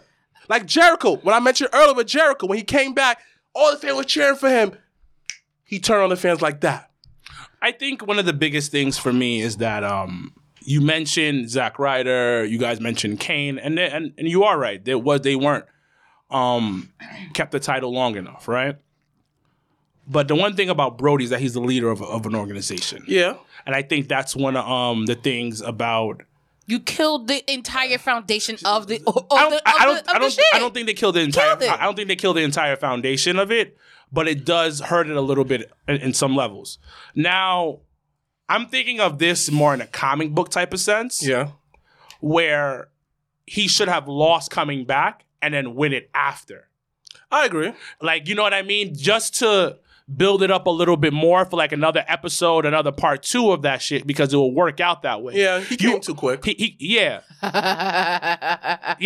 sorry, that's just. So and then funny. I think tell me that. And then wow. I think that was the bigger issue in the situation where you have somebody that he just came back. Now let's build it up a little bit more, and I don't mind him losing the title, but I think it should have been. Next week, it literally the Dark Order beat the shit out of Cody and all his family. Or you know what? He came back. Or you know what? Don't put him in a match for 3 weeks. Have him messing around, blah blah blah blah. If you want to have Cody do be this Dark Knight type of thing, coming in and stuff of that nature, because they don't really believe in heels or faces. And so I was reading something that kind of broke it. They broke it down in a more of a comic book sense, how Marvel doesn't believe in heels or faces or bad guys. It just they want to show a more realistic version. Like, you have your bad days. Like, we all have our heel days. So that's what they want to put it as. So when it came to Cody and Brody, they shouldn't have been in the ring together.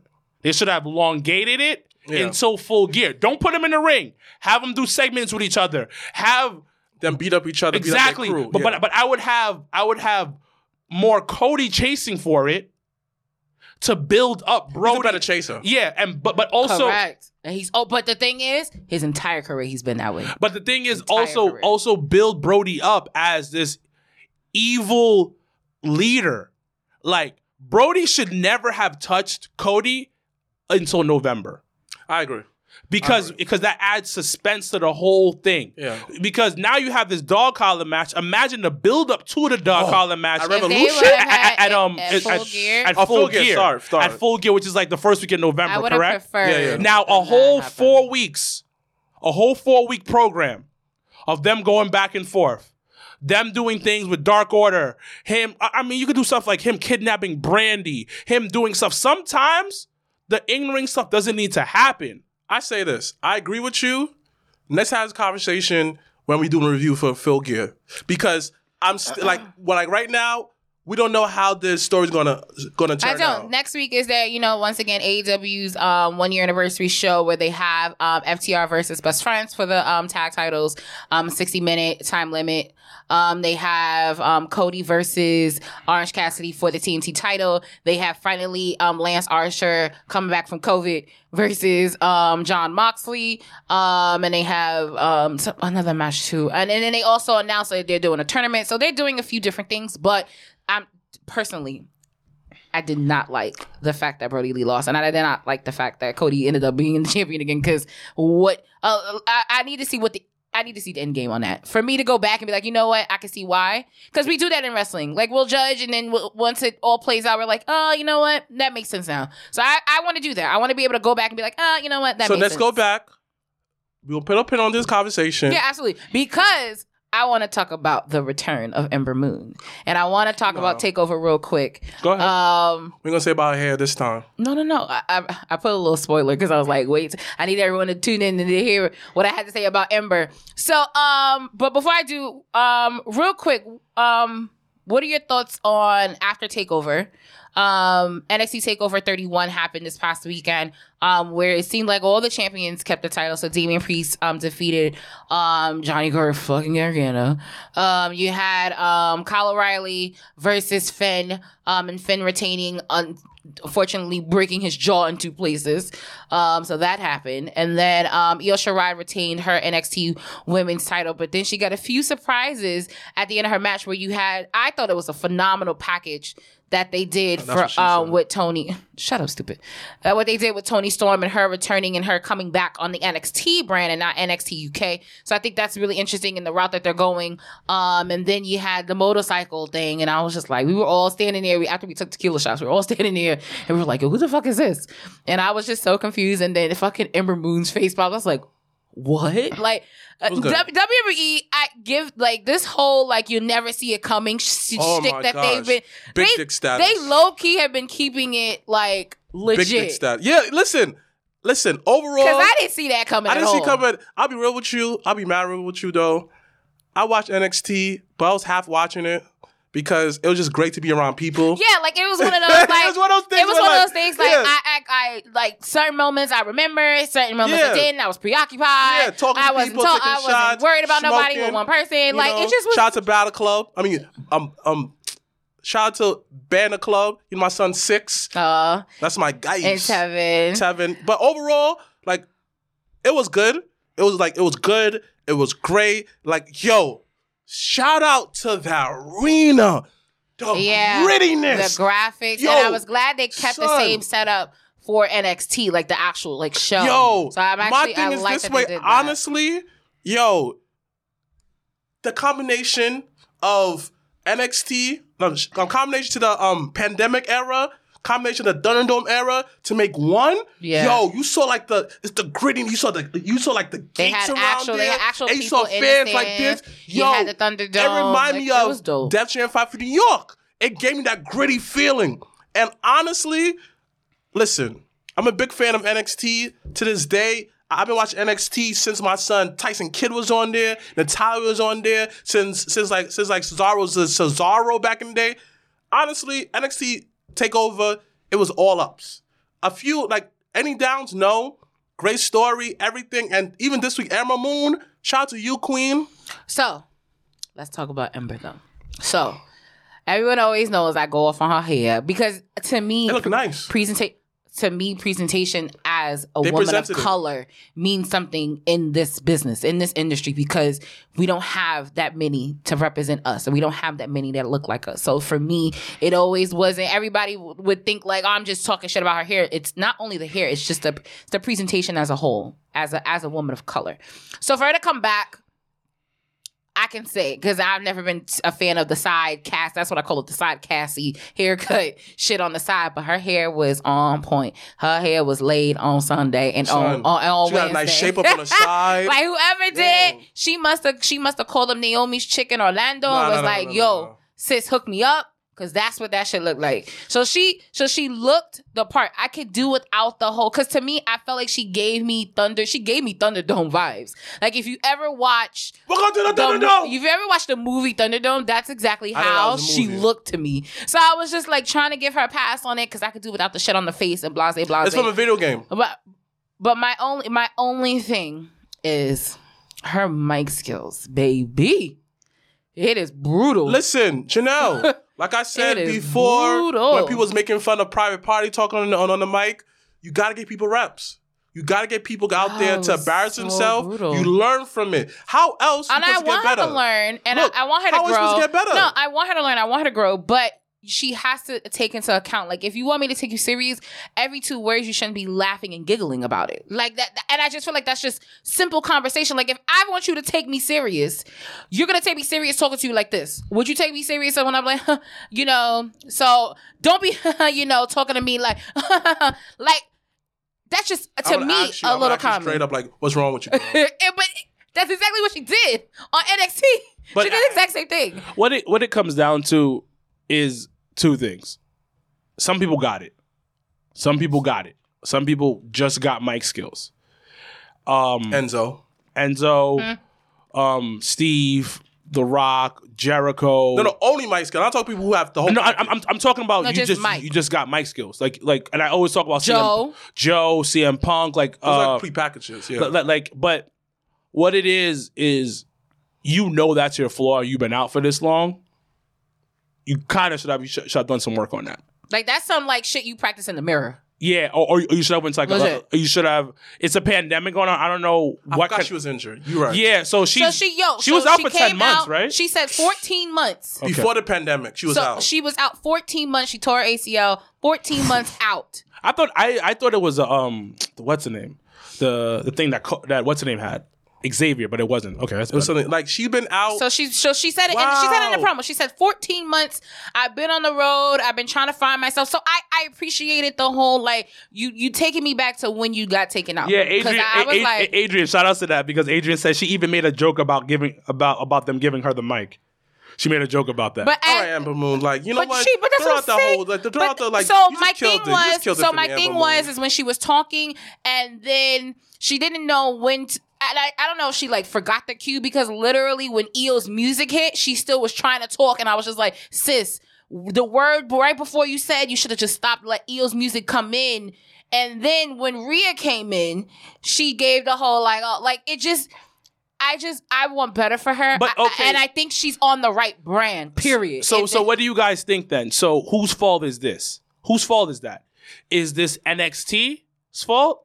Or is it her fault? It's her fault. I think it's hers. Like, just like Janelle said. Like, you're a professional. You spent 14 months out. Your ass should have been in the mirror for the last 6 months. I'll give you an example. Acting like you was about to come for the fucking gold. I'll give you an example of someone been out. Seth Rollins was out for a minute, right? He came out. When we came back, different guy, different energy. His promo skills was better. All of that. Amber Moon came back. You looking like, all right. The look is different. And honestly, but it's still as much same Amber Moon. That's the problem. On the mic, she did not evolve as a character on the mic. Did not, but hopefully, as time goes on, wrap up soon? As time goes on, hopefully that I'm honestly speaking, regardless of anything of how she spoke on NXT or anything, I'm happy for her, and I'm invested into seeing how, because to this day, No one can't say that. And that the women's division in NXT is the superior division of women wrestling, period. Yeah. There's nothing else. You cannot convince me that any other brand has a better women's division than NXT, because the way that they incorporate, and honestly, that Impact? Better than Impact in a sense overall. Like, Impact has their spots. They got Warriors. Where I can get jiggy with it, but then on a consistent, NXT has been consistently better brand for women wrestling. They're second place. And honestly speaking, your girl Raquel, when she kicked the shit out of Rhea, I was like, whoa. And they low-key positioning her to be in a top spot. I got a question. So I can appreciate the placement that's going on. I got a question for y'all. Would this be a bad investment if WWE made an all-women show? No. If they did it again, no. No, it wouldn't be a bad. It wouldn't. It wouldn't be bad. It would be something really good. The problem is, it has to be a smaller venue. It has to be intimate. I would say they should do it at the Manhattan Center. Yeah, a small venue type of thing. I agree. And because then you wouldn't have to worry about selling tickets.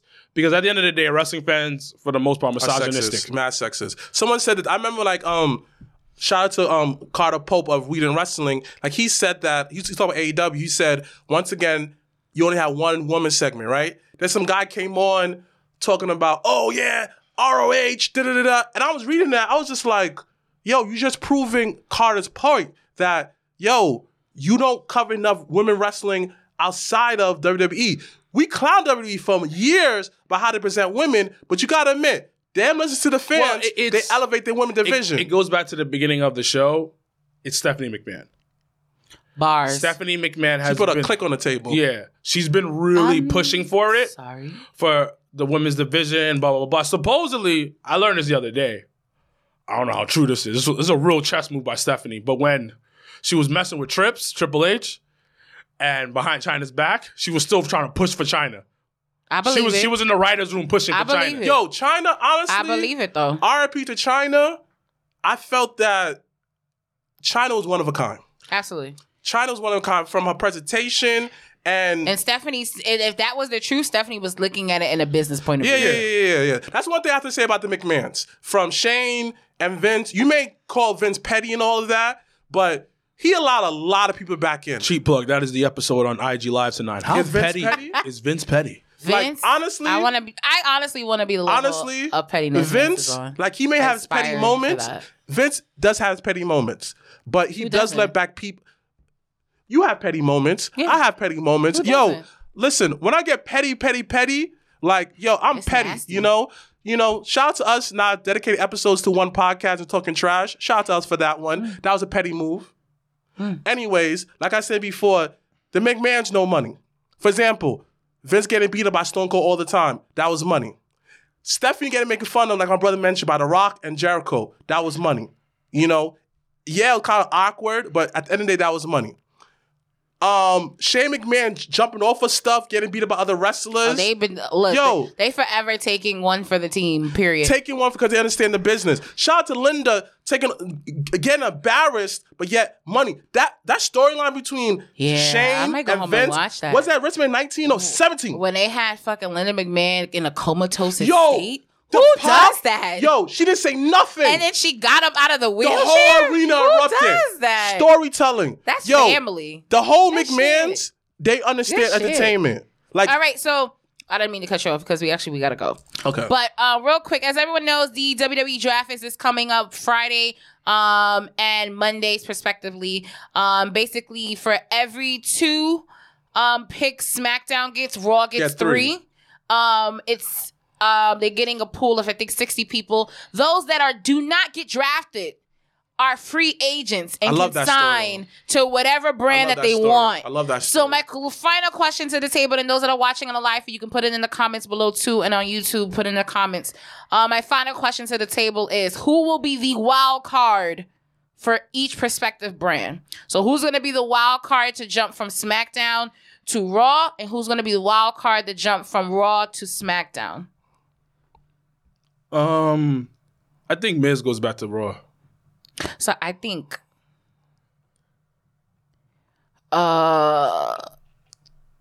AJ goes to Raw. Oh yeah. Well, I already know that. Yeah, he doesn't like. Yeah, he doesn't like Paul Heyman, and like he want to see his son's game. So that's that. I already that I don't call as a wild card. I see AJ Styles on Raw. So quickly, I know we got to go. AEW is blaming WWE for the COVID. For COVID. What? All right. Okay, this is not how I wanted to end the episode. All right. Sorry, my bad. That's obnoxious as fuck. You're gonna blame what? Yeah. Anyway, because they said that the AEW wrestlers are hanging out with NXT wrestlers. All right. Anyway, all right. That's just dumb. But whatever. Right. Once again, thank you guys for joining us this week on an interesting and hot and spicy episode of the Jobber Tears podcast. Anything before I go, I can't think of anything. Once again, support everything that's under the Jobber Tears brand, whether you like us or you don't like us, whatever the case might be. We appreciate everyone that does tune in and that does watch. Once again, you can follow all the shows, whether it's Cats and Dogs, Your Sports, the new 2.5 Bros, and the Mr. Black Show, as well as, of course, the Jobber Tears podcast show. You can catch us all under the network. We once again thank everyone for coming out this past weekend at Legends. Stay tuned for more information in regards to future viewing parties. As always, I'm Janelle from HR here with Sir Wilkins, and Mr. Black was here, but then the ridiculousness of COVID blaming, shaming happened, so he disappeared. But #BlackExcellence and #WeAreOut.